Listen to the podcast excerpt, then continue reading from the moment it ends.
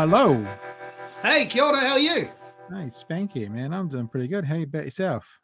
I'm so good. Ah, I'm so good. I'm so You good. just Jesus fell in the background. What does that mean? Have we just have we given ourselves an omen? I'll show you something actually. You wait. Yeah, there. you go. Show. Yeah, yeah. Right. What I love about Jesus, who lives back there, is he's often doing this, Pat. Oh, he's often there, just looking. You don't know if he's smiling or if he's frowning at the conversation you're having. I think I've always, for people who don't, I mean, I've always had the understanding, and I'll and I'll say if, for the respect of some of my viewers and or listeners, Yeah. if this Jesus character is who they said he was, then hmm. I think he has got probably a wicked sense of humor. And I mean, I sometimes think of the story as this dude who hung out with his 12 best mates on a camping trip for three years. Imagine, imagine the conversations around the fireplace. You know what I mean? And Yeah, and yeah, he may be holier than thou in a lot of the imagery and stuff, but it's still when you get to the crux of it, there are 12 hardened fisherman type men. And if you think about the context of that today, deadliest catch fishermen, the hardest of the hard, sitting around a campfire for three years having a big camping trip. It must have I, I just I I refuse to believe if that story is true and accurate, that there was this po-faced blimmin', you know, cautious blimmin' holier than thou person. I think that Well, There I, I appreciate that in some ways you're saying my icon, he looks a bit stern. But There's actually a website um, series that was developed called Jesus Laughs because there Oh, were some people that realized very few paintings had, you know, gotten out of Jesus having a good time. And so there was a whole movement of people making those. And whenever you see one, it does make you crack up because it's so uncommon to see.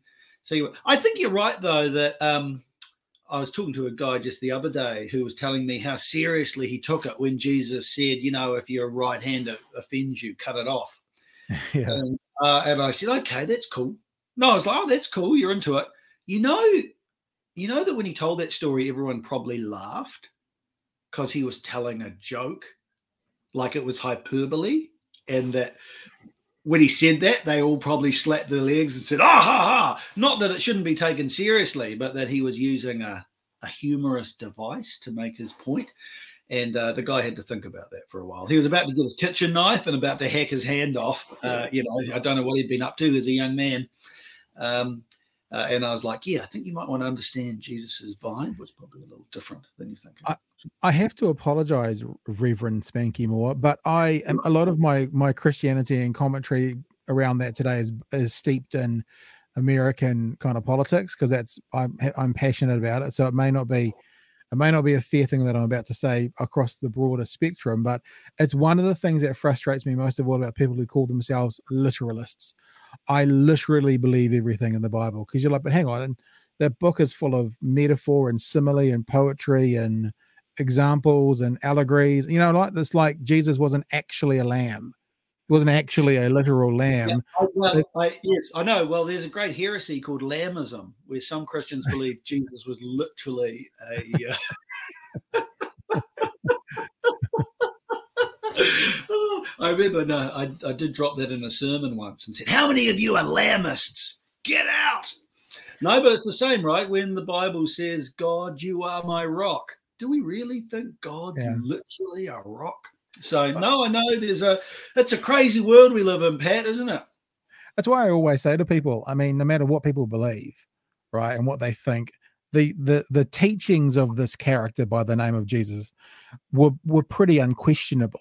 You know, look after the widows and orphans. You know, look after others. You know, put others ahead of you when it's appropriate.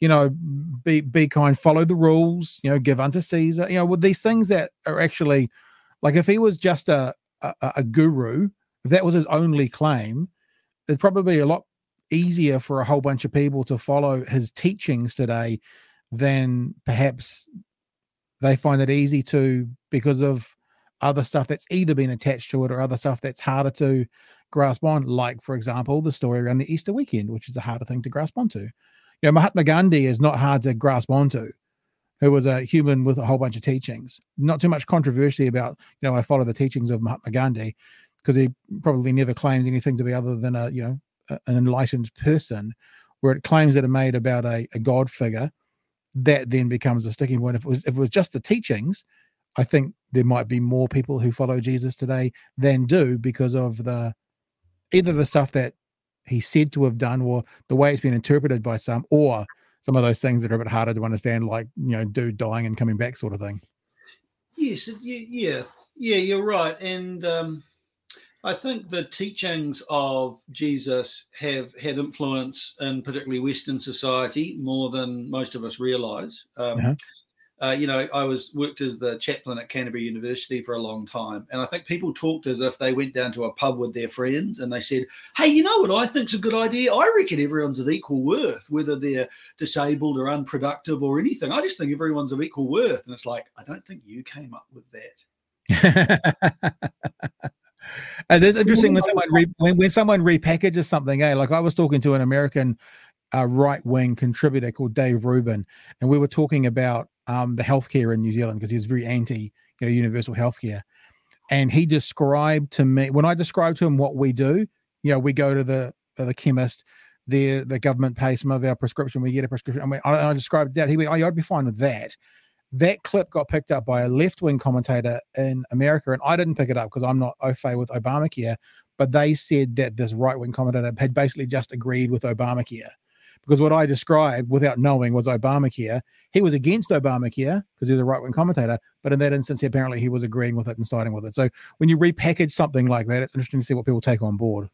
Yeah, that's uh, yeah, that's right. And I think people think some of our ethics and our the way we think about things that I don't know. You know, me and Pat were down at the pub having a drink, and I thought, hey, maybe everyone's just of internal, infinite worth, regardless of their utilitarian use. and Pat said, oh yeah, that sounds about true. And it's like, well, I don't know. You, there's a guy who did some interesting talks on a on a mountain, you know, around the Beatitudes and the Sermon on the Mount, and you'll probably find that most Western ethics whether they like it or not, have been profoundly impacted by the teachings of Jesus. And you may not like Jesus, but I'm just saying a hmm. lot of your assumptions um, have come from some of his teachings. Uh, but yeah, you're right. Easter's tricky because um, Easter is the time, I guess, when it's harder to separate Jesus's teachings from who he claimed to be or who the Christian church claims that he claimed to be. So I'll even put it that way. And so, yeah, Easter, man. Easter is up. I was at um just last night a service at our local cathedral. As I said, you get dressed up sometimes. Nice. Thank you. Thank you. You can't see it from my beard. If you had a dog collar, it'd be very hard to know. And um, no, you don't. Good. The church isn't ordaining people like you. That's good news, actually. yeah, and, true. um, and yeah, when it was, you know, it was just six of us in this great big cathedral that could fit 300 and there was a real sense. And I went to the Easter service. Oh, sorry, I went to the Christmas service, and there yeah. was like 250 people at this midnight service. Right, right. It was crammed, and I saw people. You know, I go on my jandals, and I'm a minister. I saw people who clearly don't very often go dressed top to toe in suits. You know, oh, nice. college, good educations. The yeah. right thing to do is to go to church on. But on Easter, Easter Wednesday, the story gets a little harder, I think, for people to swallow. And uh, it's just six of us in a giant cathedral. I think so part, of that, part of that's probably the culture, though, isn't it? I mean, like, I, I, think straight away. So I grew up in the Catholic Church. So, you know, I've done a lot of those Maundy Tuesdays and Pancake Tuesdays and, you know, Holy Thursdays and all that kind of stuff. And I went to an I went to an all Catholic boys boarding school. So part of the uh, kind of education was to attend chapel. So, you know, I've experienced a lot of that. But one of the things that always stuck other than, and it's, I, I, will remember it because it was the only one of the only few songs I ever enjoyed in my Catholic church. It was um, Dance with the Devil when the world was begun, dance with the moon and the stars and the sun. I came down for him. Oh, dance to him. He had my birth. Dance. dance, dance, other than that, that, that feels like an Easter song to me. I don't know why, whether my church upbringing just had it there. But there aren't Easter songs, but of course we're flooded with Christmas songs. So I mean, it happens down here as well. We've got cathedrals in Dunedin. Um, Knox one uh, is a is a Presbyterian one in Dunedin, and it's got two layers. And you need to get there an hour before the service starts on Christmas Eve because again they've got a choir and it's the carol service first, followed by the Christmas service. So the, I, I do really believe that the actual tradition around the music around Christmas adds a huge part to that. You don't have a I mean, I, I, mean, I, might be wrong saying that that's a that hymn is a Easter hymn, but it's how I remember it. It doesn't yeah, seem well, to be yeah, Easter there, hymns. There are, there, this surprised me for musos out there. We think of carols as being strictly Christmas, but there are Easter carols. There are other carols. Yeah. They're just not. They're not very popular. and not, I imagine, not, I imagine not very fun either. You, I know you're the one to ask the questions. Um, does Jesus put you off back there? Is that fine? Uh, no, it's good. I wish he was winking. I don't know something about if he was winking, it'd be even better. But look at this. I can look. It's me. that. That's pretty cool. Um, how did you find Catholic boarding school? Sorry, I know. Am I allowed to ask you? Was it good? Was yeah, it yeah, yeah, yeah. No, no. Listen, we. This is what we call the Department of Conversation. We just have a chat, bro. You ask me whatever you want. I loved boarding school. I loved, loved, loved, loved, loved it.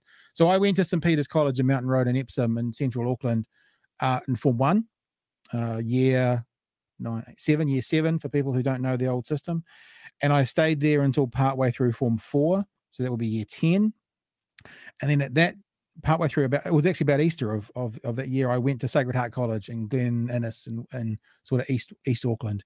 Mm. Uh, my my dad went to Sacred Heart College. He always wanted me to go there. There were some things happening with me at St Peter's where I wasn't going to school. I was just uh, helping the caretaker clear up rubbish during class time. So they thought maybe it's time to move him off to Sacred Heart. So I went to Sacred Heart between sort of uh, about Easter of Form Four, and spent a year being what they call a day boy. Lived in Hillsborough and travelled across to Glen Innes each day with a uh, public bus and then a private school bus from Newmarket. And then um, about a year later, probably a, a, third of the way through fifth form, um, went boarding. So boarded for three quarters of fifth form in the last two years of school, and honestly loved it.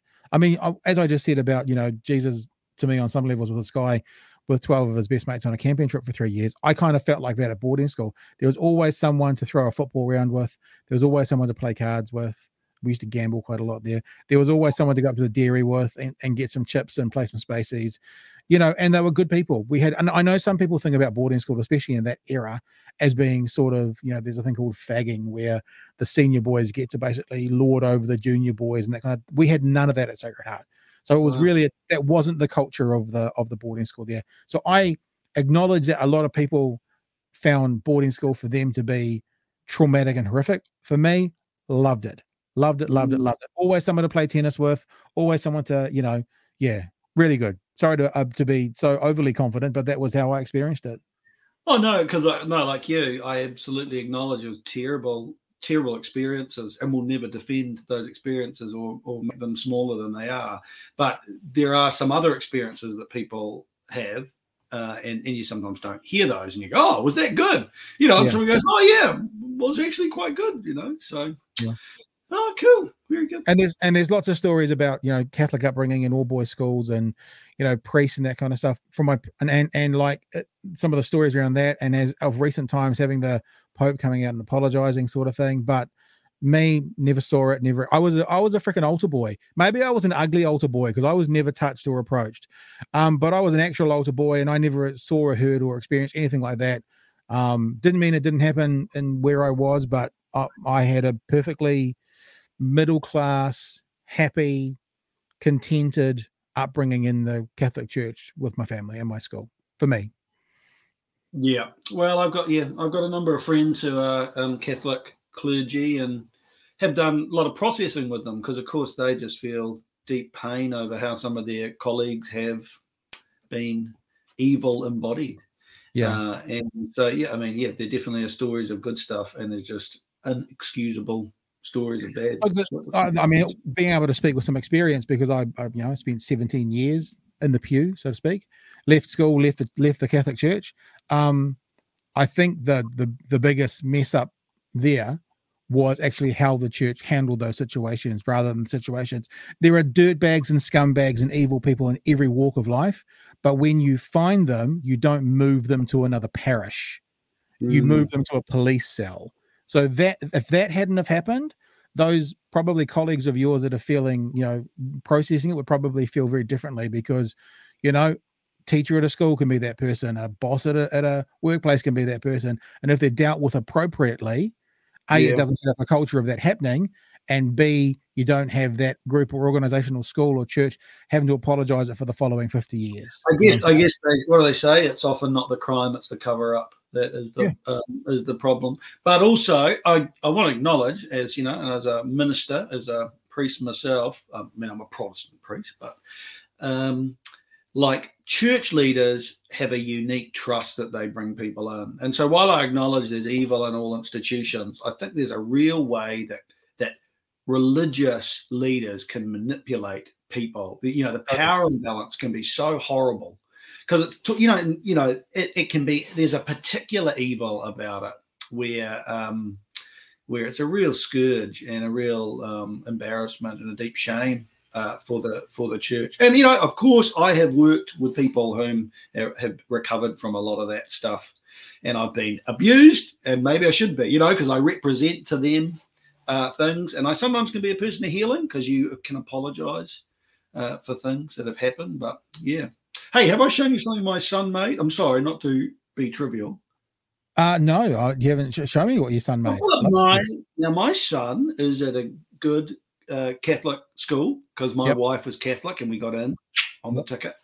And look what, look at this. Look what he brought home from school. Oh, what do you think it is, Pat? I What think it's a rabbit. think it is? Oh, it's, a, oh, it's, a, it's, not a rabbit. Well, It's, uh, Pat, it's hey, an egg. It's it an egg with ears. Well, it's a Christian egg, I'm guessing. Sorry, no, it's an Easter bunny egg. It's a mashup. And if you put Jesus in the midst, it all gets, hey, it's just so inclusive. It's every kind of um, religion under the sun. But it's a, it is, um, it's interesting how uh, Easter symbols sort of pop up. Um, there's so many. I I've often thought about um, Easter. One of the challenges with it is you've seen this and across all sorts of festivals. You've seen, say, Halloween coming to New Zealand. You've seen Valentine's Day. You've seen Black Friday. That commercialism is pretty aggressive with how do we create a, a sale opportunity out of anyone's festival. You know, Yeah. and Yeah. I've always thought that Christmas was easier to monetize, both because Mm-hmm. Santa. I don't know. I guess Santa's a good pitch, a good sell. Um, he's also was the Bishop of Turkey, by the way, but you know, I mean, the new Santa. Uh, but also Jesus, babies, camels.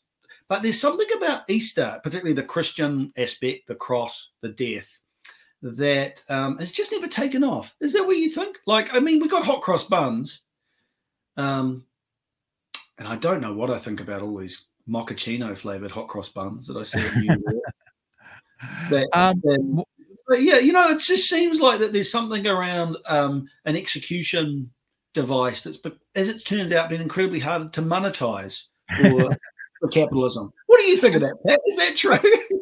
Yeah, well, look, it's one of the things I kind of want to talk about today, and obviously, uh, people who are listening, one of the reasons we're talking to a Reverend Spanky and is being released on Good Friday is you're a really interesting dude. We haven't talked about you and your background and your music and stuff yet, but also, you know, I love bringing people in this week, and I've done it before with my friend Malcolm Gordon, who's a, a- Reverend as well, I think officially, um, who to talk about like the Easter thing, especially how we interact with it in a 2022 context within New Zealand. And what I noticed today uh, this week, so I do another daily show uh, called Big Hairy News. Big Hairy News is a daily news conversation, and um, last night I made a thumbnail for it. I make a thumbnail every single day for it, and I made a thumbnail for it And because I actually talked to a, a guy called Frank Ritchie on that this morning. Uh, and he was talking to us a little bit about the, the culture of Easter and, and that in a 10 minute slot. I went and found this image here of Jesus on the cross for a part of our thumbnail, right? So I, I found that for a part of our thumbnail. And what I realized when I was looking for it, I'm just going to take it off that for a second in case when I get rid of it, some terrible site pops up. Oh, no, it hasn't. It's a good site. When I went looking for it, I literally just put into Google search the word Easter. And and mm-hmm. and to be fair, I also made the image large. Yeah, you can change the image size here to large. And the Oh, reason yeah. I did that is because I want the, the resolution to be a bit better for my thumbnail. And I was just fascinated that I had to scroll quite a lot. So it's only Easter. That's my word, Easter, nothing else. I had to scroll quite a long way before I found out anything to do with You keep the, going, keep going. the Jesus story. Um, there is one I had a look before I came to talk to you. Where is it? though? There it is. There. So that's the first one there, and even that's a little. but I, I, it started to make me think, and this is part of the thing I want to talk to you about, sort of reflecting what you're saying about the story of the monetizing of on some level, but even what is what is Easter in a modern Western culture.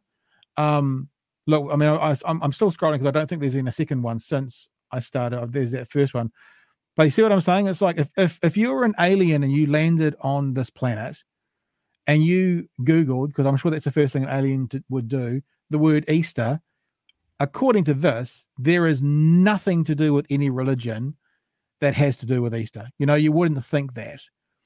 And I thought that's really interesting. I um it shows I was raised in a Christian home.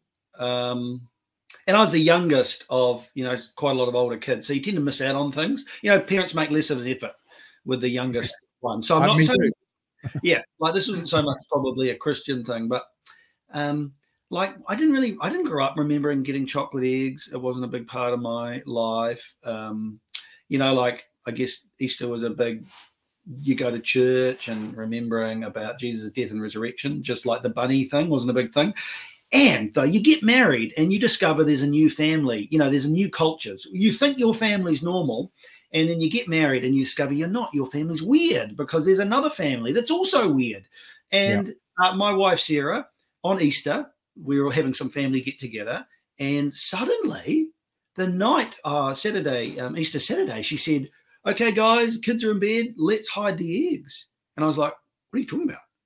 And she said, "What? What?" She was like, "You've been abused as a child. How did you not get enough chocolate eggs?" Everyone knows Easter. You hide the eggs, and then all the kids come out with baskets, and the Easter bunny's been just like Santa, and we go and we find them. And and it was like me discovering one part, it was like this new tradition where I was like, oh, what have I been missing out on? But another part of me, I was like offended. I was like, this is Easter Sunday. This yeah. is the resurrection of the Lord. You know, uh, Christ is risen. He's risen indeed. And this abomination, this whore of Babylon of chocolate eggs is taking over the sacred, you know. And I kind of ranted a bit and I calmed down and I realized chocolate eggs probably aren't that bad. And but um, yeah, I it is a it is a, a challenge.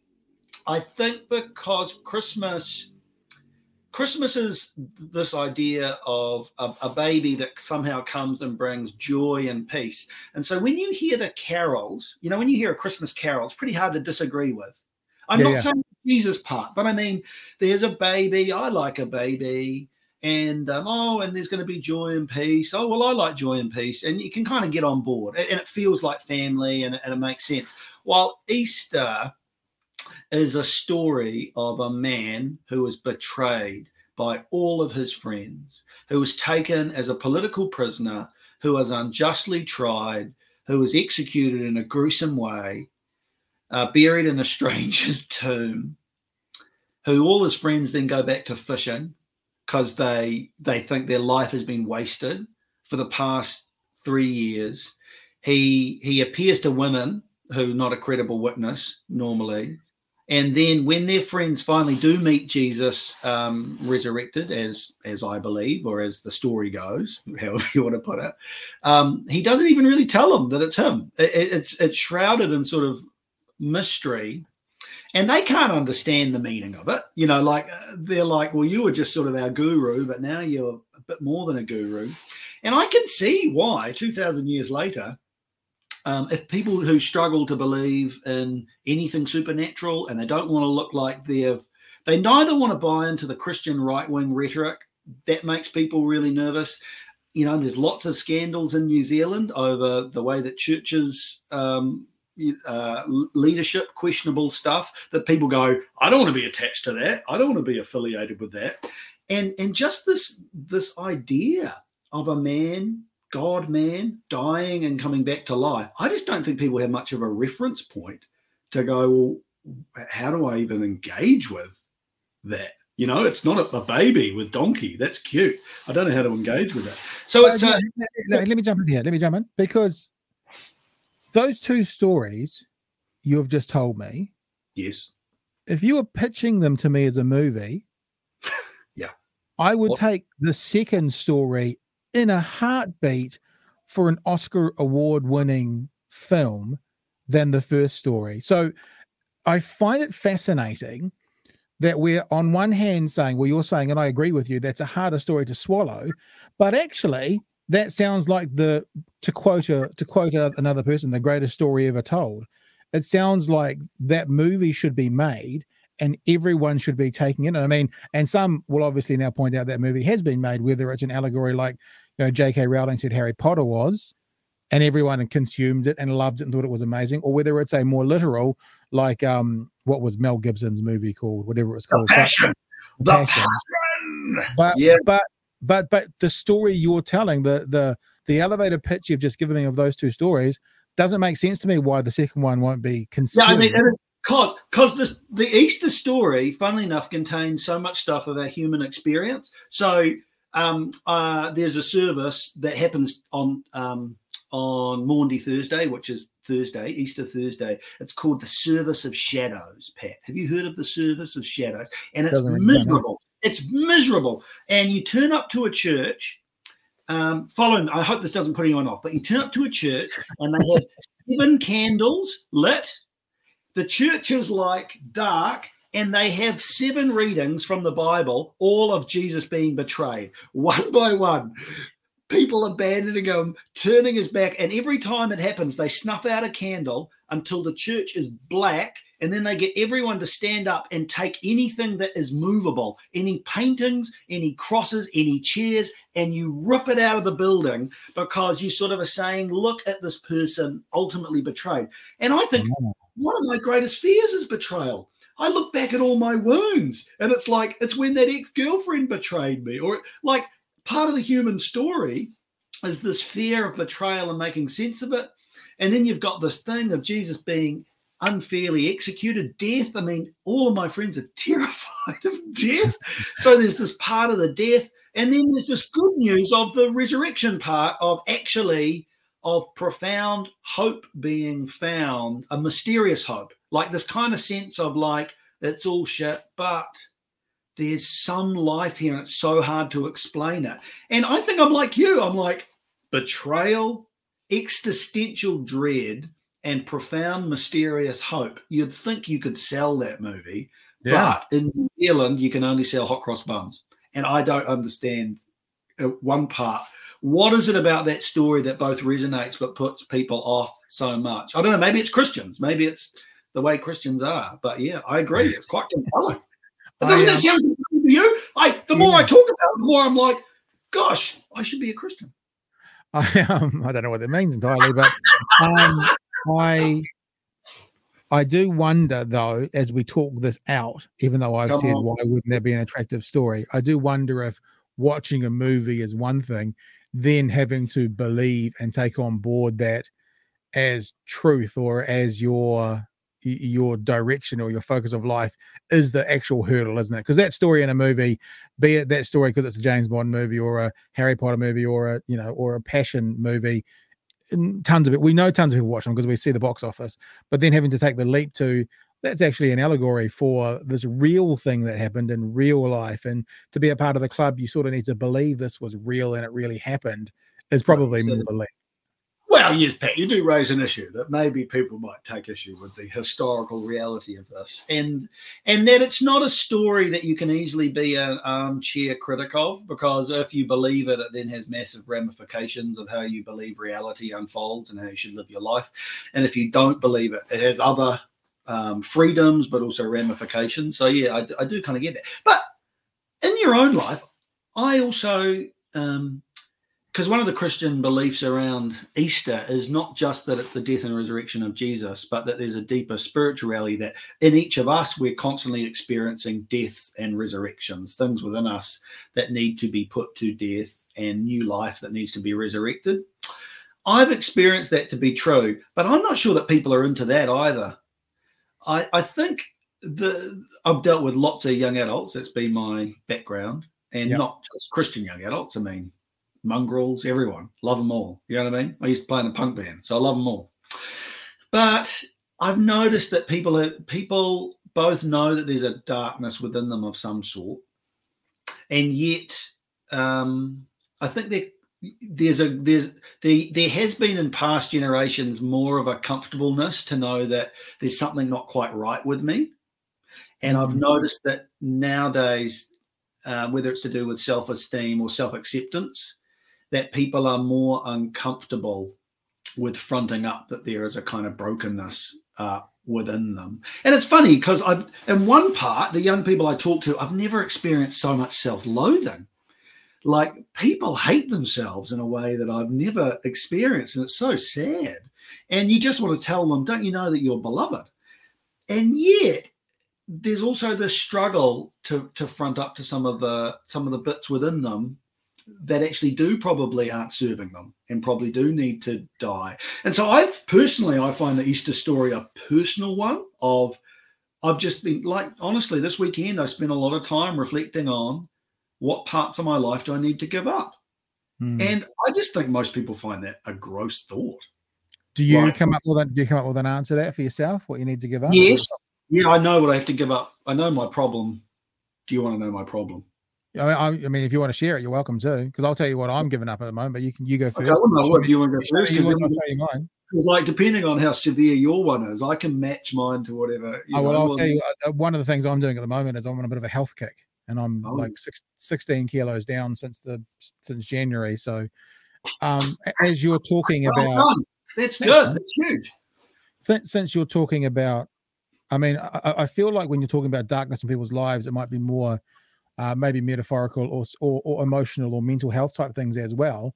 But I would definitely, uh, uh, for myself, associate physical in there as well. It's, you know, I've been overweight my Oh. whole life, and I'm I'm an age now where if I don't get it right, then I'll shorten my life by 20 years. And as you get older, shortening someone's life by 20 years gets closer. It's kind of a bit of a fucking freak out. Um, so that's certainly something. And and as you're talking about, I think about how hard it is to do. You know, so the so you're talking about the story, the Easter story, and how it's uh, you didn't use these words, but it's not an attractive thing to think about having to do hard things. It relates to me at the moment because of the hard thing I'm doing. So, Totally. which is- yeah. I think it's well put. Is that some of the most fruitful things we've done in life involve wrestling with difficult things and finding this line between utter self acceptance and also fronting up to reality and saying there's some stuff here that needs to go. Yeah. You know, and that's part of growth in, in life is is discerning where do I welcome life and where do I need to, even though it's painful, um, kill stuff off. Stuff something needs to needs to die. And I, I don't think that's a popular framework for people to think about, but it's a deep it's one that's kind of embedded in Easter. Um, so and and yeah, I agree with you. So don't get me wrong. I think when we talk around darkness, I think people think it's it's it's a um, coded language for mental and emotional health, and of course that includes that. But um, it's the holistic person. It's the whare tapawha. It's to do with our physical and our emotional and our relations. Like a lot of issues um, can be around. I need to forgive someone. Yeah. And I haven't. And you know, they say not forgiving someone is like drinking poison and expecting the other person to die. And that sometimes it's like I need to put to death this resentment. Uh, it's not it's not serving me. Now, it doesn't mean I have to trust that person, doesn't mean I have to even be in relationship with them, but I, I need, you know, so the darkness comes in lots of different forms. The thing that's come up for me is um, I'm a minister. I live a privileged life in so many ways, like, um, you know, uh, housing gets provided for me. I have a wonderful family. The kids don't sleep. That can be um, horrible. I feel kind of tortured by that. Um, uh, but it's easy now that I'm 41. I start to see all my friends own jet skis. I'm seeing that they're getting ahead, and I'm realizing they many of them probably earn twice as much as I do. Mhm. Now, still, when I look at the income of most people, I'm doing much better than most people in the world, easily, and certainly many, many, many people in New Zealand. Uh, but it's so easy to look and go, why do I have to have this difficult life where I can't own a hot tub, where I have to think about the bills I pl- pay quite carefully? You know, that going on an overseas holiday just feels out of grasp. And you know, with the cost and food and all that stuff. And I think just in the last 24 hours, as I've been deeply reflecting on Jesus heading to the cross uh, and this question of what is it because Jesus says you have to lose your life to find it, um, which is this ironic statement. It says if you go after your life, you'll lose it, but if you lose it, somehow you find it. And um, I think I've been going, hmm, I probably haven't counted the cost of of what that means to live a life that's dedicated to um, building up people it's a life dedicated to prayer. It's a life dedicated to trying to help foster within Pākehā some kind of spirit, spirituality. like, come on. I've sometimes say Pākehā like wet wood. It's like, come alive. um, but you know, that's that's really satisfying, but it's costly because I could have worked in TV or I could have kept working in radio and I could have made more money. And I probably would have been miserable, but I would have had a hot tub and sometimes I'm like, Jesus, give me a hot tub. And it sounds so lame, but the hot tub represents my desire to have any fantasy for my life to be easy, for my life to be comfortable. And I just don't, that's not the Easter story. And you can see why that's hard to sell. Hey, like you can yeah. see what I'm saying. That's a hard sell. So I think it's profoundly true. It's just quite confronting. Uh, and I found it confronted. I had communion last night and as I ate the bread, it just tasted lifeless and like, mm. oh, this is so hard.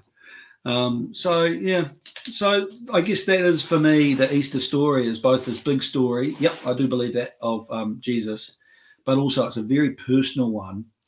And if you get people one on one, Pat, I do think they engage in the story.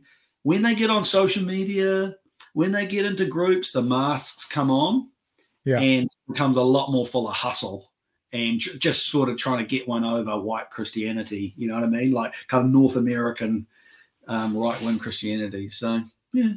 There is um a, a, part of this conversation that I want to jump at and uh, today as well is to also talk about how we do communicate that and and and what in this 2022 Western you know Pākehā culture we live in, what what responsibility do, for example, the education system have to tell these stories as well, if any?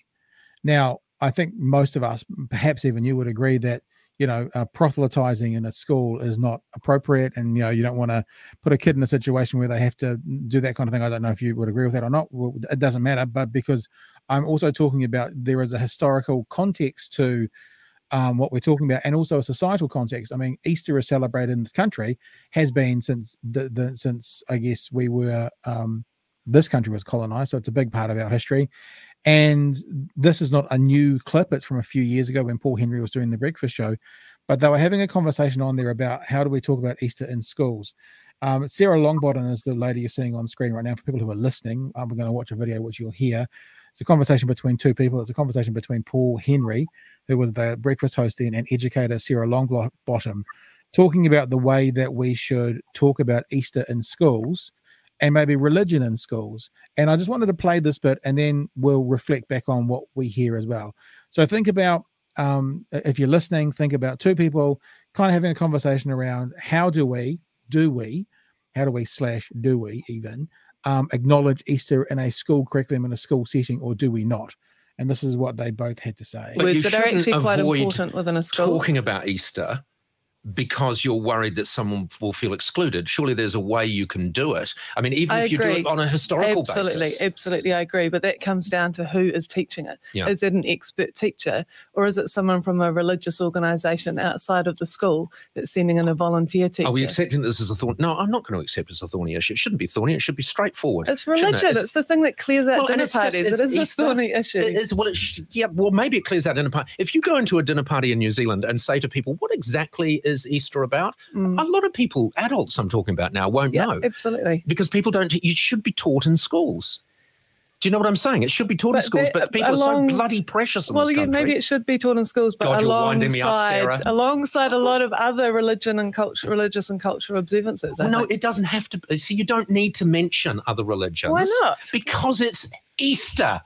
Yes, I know it's it is. It doesn't belong to the other religions. But if we're looking at that, then are we celebrating Diwali? Are we celebrating Hanukkah? Are we celebrating not, all not the with other... statutory days off? No. No, we're not. So no. that's, but that to me is another issue. That's not about whether we teach God, in school. I've run out of time. Damn it, um, Sarah. It's been fantastic yes, having it you. Has, been amazing. It been so there you go. And look, giving giving um, excuse me, my dog just decided to come home here. Was it? Um, giving I think Paul Henry, to be fair, missed something there. I don't think she was saying at Easter time we need to teach Diwali. I think what she was saying is if we teach Easter, then we should be teaching a bunch of things like that, which I which I agree with. But I think the Paul the, the point Paul Henry was making was, but this is a part of this this country we live in, and it's acknowledged. Off you go. Get on your mat. Um, it's acknowledged by a statutory holiday, so we should be teaching why it's there, the historical context of it, and that for me, it feels like that reflects a little bit what we've been talking about about this message and the story that's not understood or not taken on board very well. And if if nothing else, an understanding of what it was and why this day is here. I mean, we typically understand why Waitangi Day is here. We typically understand why you know, Queen's birthday weekend's here. You know, these days, what's the difference with understanding not selling it as even the truth or converting someone, but selling school kids or the public in general as to why Easter is here. May not be why it's here today for them, but at some reason, this was the reason it was started. Yeah, uh, yeah. There's a, I mean, there's a lot of layers um, in in there. I mean, as a as as a uni chaplain, I ran up against these arguments a lot. Um, we're often people who don't hold any faith, which is fine, by the way. They don't hold any faith, but I think they think of themselves as climbing up on this ladder of, of, of spiritual objectivity, and that the only person that can truly teach about Islam and Christianity and Judaism and Sikhism is someone who holds no faith because they're not biased. Because, of course, you know what? The only non biased person out there is a white, middle class, educated person with a university degree. That's the only person who can safely talk mm-hmm. about religion. And you go, this is bullshit. I mean, it's just not true. You wouldn't say, look, I'm sorry, from all sorts of cultural perspectives, the only person that's allowed to talk about a culture is someone who's not from that culture because they might put a bit of a spin on it. So I do think that um, most Christians I know, well, I hang out with a mongrel lot, Pat. Most Christians I know, people say, well, if we let Christians talk, we'd have to let anyone talk. And we go, of course. Yes, you would. You couldn't lock everyone out. You'd have to actually let people share their faith. You could you can't say bring your whole person to education and then say but there's one part of you that is filthy and it's your religious belief that we must keep out. Like you just can't you can't, I just can't take that seriously that our education is pushing towards that. But also, yeah, I mean, people uh, people do well to know the stories that have massively influenced their own cultural story. And I mean all stories, not just um, Easter, of course. Um, but also, people do well when they get out into the world to know it's embarrassing in New Zealand. It's embarrassing how badly religiously educated we are. Um, I remember talking to a journalist that did the religious beat for the press, and she said, I was so embarrassed when I went to England and I realized I didn't know the difference between a Catholic and a Protestant. Like I had no idea what a you know what a Hindu was or what a Muslim actually believed. And I think in New Zealand we live this quite isolated shell of ourselves that you can behave as if people don't have faith, but they do. And you can mm. tell kids that they don't but they do. Like faith is a big part of New Zealand, and it's going to be a bigger part with lots of different faiths. So I think that Pākehā need to stop being so freaking nervous about faith, and rather than treating it as an evil topic, saying this is an exciting part of what it means to be a human. Let's learn what these different beliefs mean. We don't yeah. have to disprove them. We can just say, here's some of the beliefs. Uh, at the very least, you know, I found when I was working at university I some of my best friends were the Muslim imams, where we would be going into bat for each other over and against um, agnostic Pākehā, who who were sort of I don't know, like they just wanted to shut that part of being a human down, and it made no sense to me. And uh, mm. you know, it's a really it's a particular Pākehā New Zealand quirk that we think that faith and spirituality is so dangerous uh, now, I'm not saying that bad things don't happen. Of course, they do. I'm not saying that people don't come into schools to teach things with agendas. They do. Most people have an agenda of some sort. I mean, it, it does happen. But I just wish that I just wish that people could could be much more open and kind of exploring these things and that it's not all bad like i just don't know there's something about religion that just makes like Pākehā's heads explode And I'm like, I'm just like, chill out, guys. It's we're just talking about God. Let's not freak out so much, you know. It's an it's an interesting point you raise, and in fact, I had um I think it was Marama Davidson on the other day. I might be wrong on that, but it was it was a um it was someone with a with an, an appropriate level of understanding of a cultural issue who said oh no sorry it was debbie Ngarewa-Packer that's what it was I, I, knew it was a thing in my head it was a politician um, who said you know if we're going to make decisions we're talking about Māori co-governance if you're going to make decisions based around this sort of thing then Māori needs to be the people who you talk to about it because they're the ones who are being impacted by it are, who are putting it forward so as you say that i kind of think yeah of course But if you're if you're innately have an innate understanding of a topic, be that Easter or be that ballroom dancing, you know, you're probably. I wonder if what they're saying is those dirty Christians can't be trusted to just have it as a topic in schools rather than an agenda behind it to try and to try and do it. I'm not, I'm not saying, I'm not saying it's fair. I'm not saying it's fair. maybe they can't because no one's trustworthy all the time. Yeah, you know, course, luckily we never let capitalism into our schools, do we? Like we don't let any other, of course, because our schools are just free of all agendas, so it's absolutely fine. But um, but partly it's like you can think these things through. Like you just go, well, what are the requirements of? I, I just think. It, hey, let's let, let me. I want to ask you something. I'm interrupting you, and I'm sorry about that because I want to ask you something because I think we're both talking about something similar, which is the what that that these issues are happening. I'd like to actually spend a few minutes into the why why is it that that for example uh, sarah longbottom there didn't want to have religious people in talking about the issues why is it that there is that thing around it as opposed to it being there let's acknowledge that it's there but but for example if you're doing diwali to have someone who is has the faith and belief and celebrates Diwali would be the appropriate person to come in. Why is it that it seems that Christendom is out on out on the sidelines a little bit when it comes to these conversations and having the experts in that involved is a no-go but the experts in other religious areas if it was being taught in school would be the right person to have in?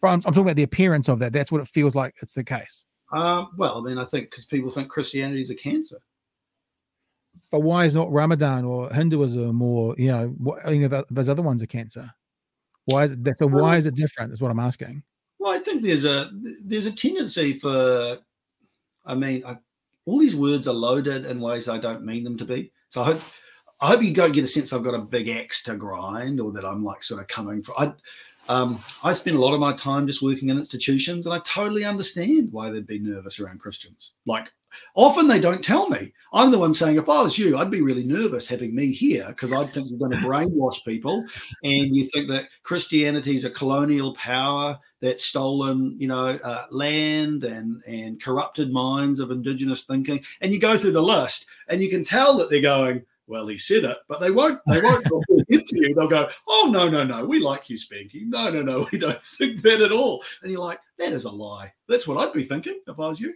Um, oh, I guess that other other cultures and faith. Firstly, because people are so ignorant of faith, I think they think other faiths are cute by and large. Right. Wow. And I think that because Christianity, of course, has been the dominant power and it's had a lot of blood on its hands and to do with whether it's to do with colonization, to do with like you're talking around abuse, uh, injustice, yeah, uh, that it's both a cancer and it's passe. It just sort of feels like this lame, dominant power that's privileged and that people are like, we're kind of moved on so it's it's clear that in one sense Christianity is still the dominant power because we've got yep. statutory holidays, but in another sense it's a waning dominant power where people are like, and by people can I just say, you know, tends to be more in the educated class, people like me, kind of educated, um, who are kind of like, yeah, we're done with this, and it's just awkward so I think they're often like, we're kind of happy to have other faiths because that represents a multicultural, an openness, a wideness, a broadness. The prob, let me tell you, there is one issue with this, Pat. Yeah, go. Which me, people of other faiths laugh about behind secular agnostic people's backs in a loving way because we think they're beloved children of God.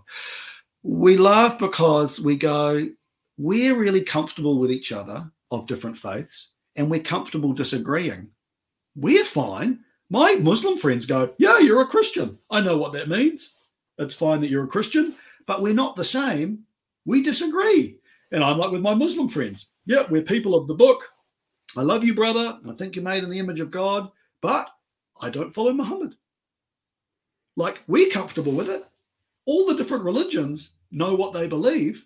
Yeah. And I know that there's violence, religious violence, but the surprising thing for lots of people who aren't of faith is that people of other faiths get on pretty well. They've got a lot in common. They've got lots in common. Uh, and so I I think that's one of the things is I think people I think people in faith are more comfortable disagreeing than people who don't have faith.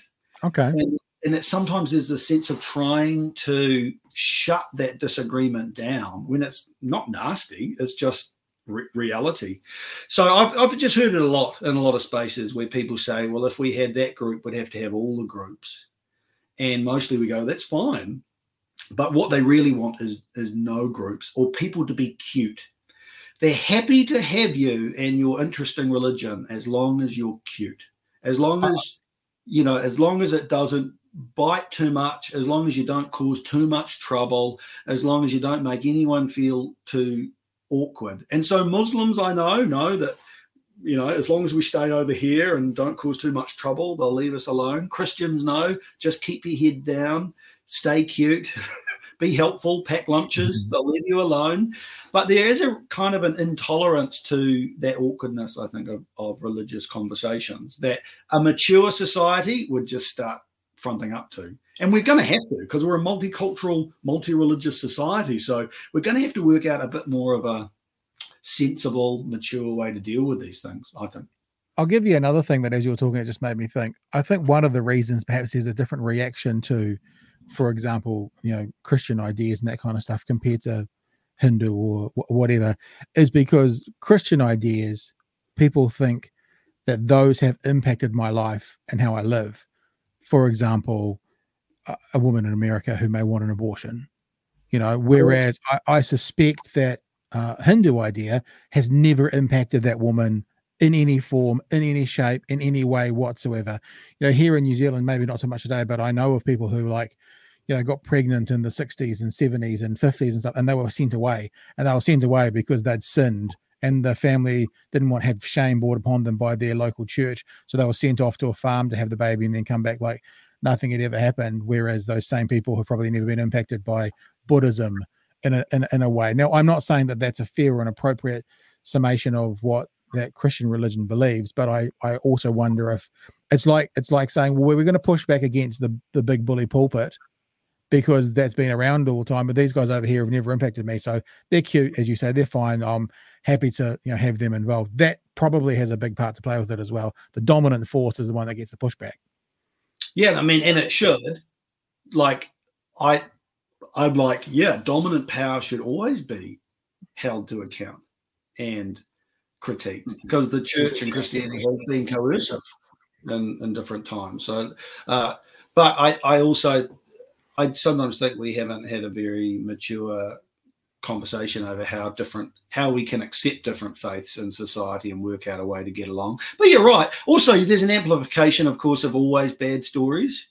And yeah, so you yeah. don't hear many news. You know, I read a headline we see Doris goes to St. Thomas's for 40 years has satisfying prayer life and dies. well, like like like it seemed like today when I gave you that reaction to Catholic boys boarding school. I'm not saying you were surprised, but there'll be some people out there going, "I thought everyone hated it," because there are the only stories you hear. Whereas I, for me yeah, personally, my experience, I loved it.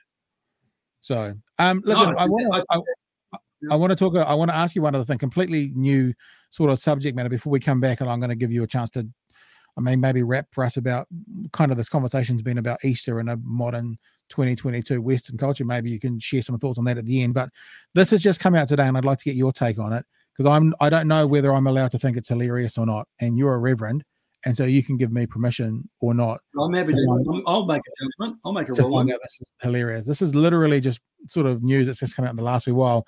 There's a um a surf shop on Auckland's North Shore um, who has had to remove their Jesus Saves Easter promotion from its website. Um, this is this, it's, it's like a cringe joke. I cringe when I say this, but the promotion that they had read, the slogan was "Nail these prices, Uh, now these deals, prices will rise again. Um, they've apologized and they've taken it down. So there's the thing. And it said Jesus saves 20% off all sale. Um, so they've taken it down because there was a complaint by a Christian. Um, who has said a Christian man has found the whole promotion, which is also emailed to customers and features that were offensive. The whole Christian belief in its uh, death and resurrection of Jesus. So to mock that belief is incredibly offensive, especially in reference to nails. The instrument used to hang Jesus, hurtful, painful, and blasphemous. It also featured a dollar sign in Jesus, which was said to be distasteful. Um, I, I, I kind of think it's kind of hilarious and actually quite clever as well. Um, and I don't know. I'm not asking you to either, you know, be for it or against it, but kind of relates a little bit to the story we're talking about today, which is, you know, kind of Easter in a modern 2022 Western culture. Here's here's a here's a business that's tied into Easter in a modern 2022 and used iconography from it and stuff in what some deem as an offensive way. And they're they've removed it. This has been actually I even noticed stuff Stuff put up a warning, like a trigger warning. Article contains version of the removed promotional material. Um, and I wonder if that's a trigger warning for if anyone else sees it that stuff doesn't offend them. But um, yeah, I'm just interested what what your thoughts are around this because I feel well, very. So one thought is Christendom's not dead yet because you right. wouldn't do you you know obviously they think that still has some traction that people know what Easter is about. Um, actually, you know, I, I talked to a bishop in England once that there was a woman wearing a crucifix and uh, and and she said, "Oh, what do you do for a job?" And he says, "Oh, I'm a bishop." And she said, "Oh, what does that mean?" And he said, "You see that little man on your necklace? I tell people about him." And she said, "Oh," and she he said, "That's Jesus." And she said, "Oh, I always wondered who he was." oh my goodness, really? Yeah. So in one part, um, one part it's a kind of a funny ad, and another part it's probably quite a niche market that anyone even knows that Jesus is about Easter. Um, yeah, I mean I personally don't find not so much it offensive. I don't know that they said anything terribly wrong, other than if you're a really pious Christian that genuinely believe that the Son of God died on a cross to redeem the universe. Maybe you'd find it a little distasteful. I could understand, and I guess we wouldn't do that with other religious beliefs. Um, right. But I still see Christianity as just being punched up, and I personally am like, I just have to suck it up for another thirty years, yep. thousand years. So like, yeah, so I yeah I know yeah, and there's a great tradition I hope of Christianity sometimes getting uh, not having it go well, and that's actually part of the Christian story. But I, yeah. I just think that's part of being the dominant religion is that you have to deal with people doing parodies of you. Um, and I, I, for me, I've seen much worse parodies, Pat. I have, I mean, people have sent me things where they think it's funny, and I'm like, I'm trying not to be offended but by Jesus you're talking about. But I think we just have to, personally, I think we have to not play the victim in it as best we can. That's what uh, I try to do. I'm reminded of Oscar Wilde. I'm just looking for the exact quote so I don't get it wrong. Uh, the only thing, the only, uh, there's only one thing in life worse than being talked about, and that is not being talked about. Yeah, I think that's true. And it'd be not, it'd be nice if, and this is the big critique, if Christians would get a little less worked up over advertisements and a little more worked up around, say, the way we're treating the poor, um, the way that we are, you know, some of the fundamentals over what Jesus was um, about in terms of his, his, ethics. It would be nice if we got a little more hot under the collar uh, about the widows in my own life. I don't do that myself, and I think I acknowledge I get worked up about things that I probably shouldn't. Um, before we wrap up, I do definitely want to um, show people one thing because I'm sure it's one of the highlights of your career.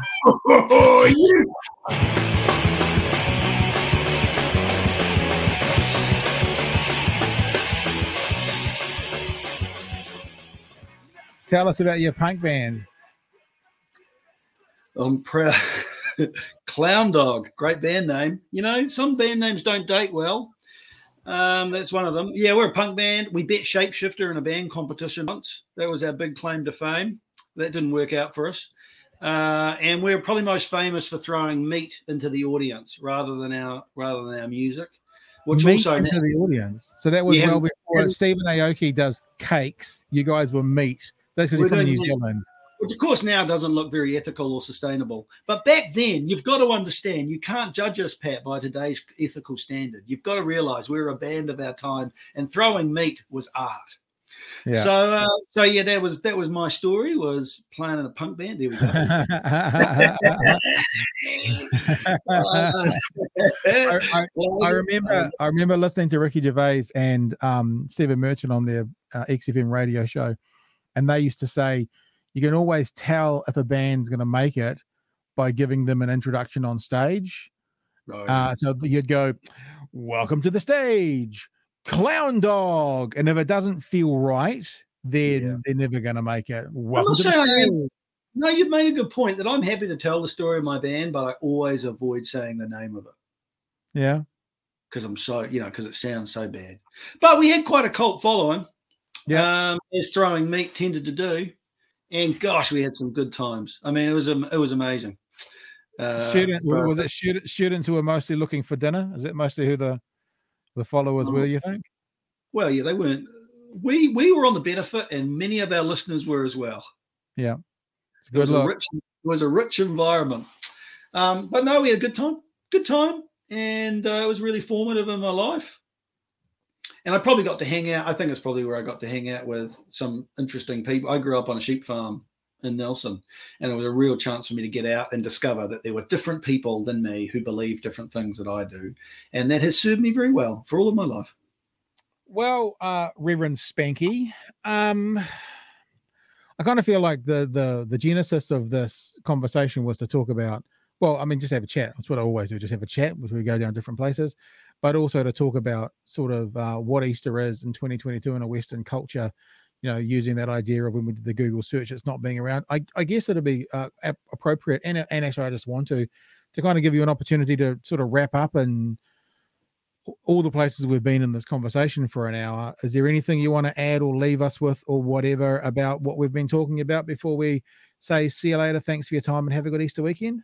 I, I mean, I do want to encourage all of us to every Easter ask that question: What is the thing within me that really needs to be put to death, and what's the thing that needs to come to life.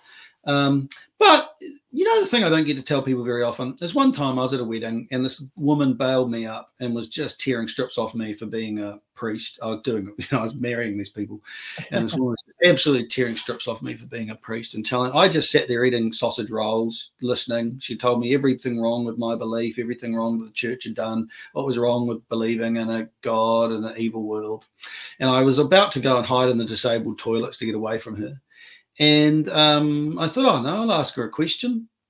Um, and I was like, oh, that's really interesting. Got a lot of thoughts there. What do you make of Jesus?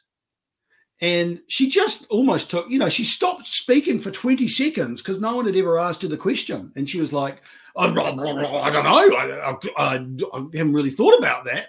And it's like, oh, I think you've got I think you've got the wrong idea. I think you think that Christians are obsessed with this abstract idea of God. When the truth is, Christians are trying to make sense of this person of Jesus. If you haven't picked up in the branding, Christian, it's like in the name. So mm-hmm.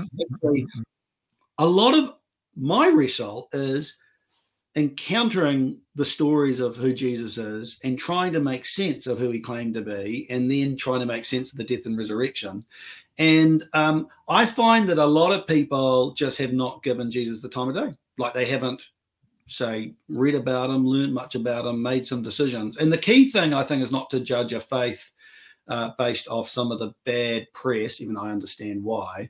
I just want to implore people to, um, if they haven't, have some time considering who who Jesus is. You probably won't be convinced. I'm not saying that you will, but I think it's sad to get to the end of your life having never interrogated the life of probably the human or the God man, but the human has had the most impact on our ethics. Like, I just think it's like, why not? Why not spend an hour uh, on Easter getting a sense of actually what is this story about, whether you believe it's a supernatural story or just a, a story of history. Um, so yeah, I think that's the thing. I think it's sad that just because Jesus is a religious person, people spend very little time learning about him and understanding what he was about, his culture, what he was teaching, and and why his claims have both people have hated him. Why did he get killed?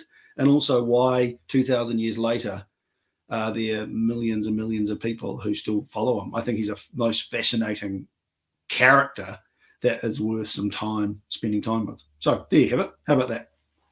Ah, sounds pretty good to me. I reckon I threaded the needle there where I didn't sound too religious. It's hard, but I think I, you know, I think I was honest around what Easter's about. So, um, Spanky, as we go out with our new wallpaper there in the background, we're going to leave it up there for uh, forevermore. Maybe, maybe I'll put it behind there. hey, uh, thanks so much for giving us some time today. I do really appreciate you. Obviously, and uh, you know, it's it's it's your busy time of year, one of your busier times of year, and so I appreciate you giving us an hour out of your day to um have a quick chat and talk about you know life, the universe, and everything around Easter in a Western country in 2022. I appreciate it, and um, have a really good weekend. And I and, and um, yeah, all the best to you and yours for this. Uh, I guess celebratory weekend for you. It is in the end. I mean, remember yeah. that it's the weekend. On Friday we're sad. On Saturday we're waiting around fishing, and on Sunday we're stoked. So it's a mix. It's a mixed, mixed kind of thing. So, hey, sounds God bless you. Sounds fun uh, to go fishing on Saturday. I like that idea. That sounds like a good idea. Yeah, go fishing on Saturday. That's a great All right, idea. Thank you. All right, brother. Hey, thank you very much. Okay, man. See ya. Bye.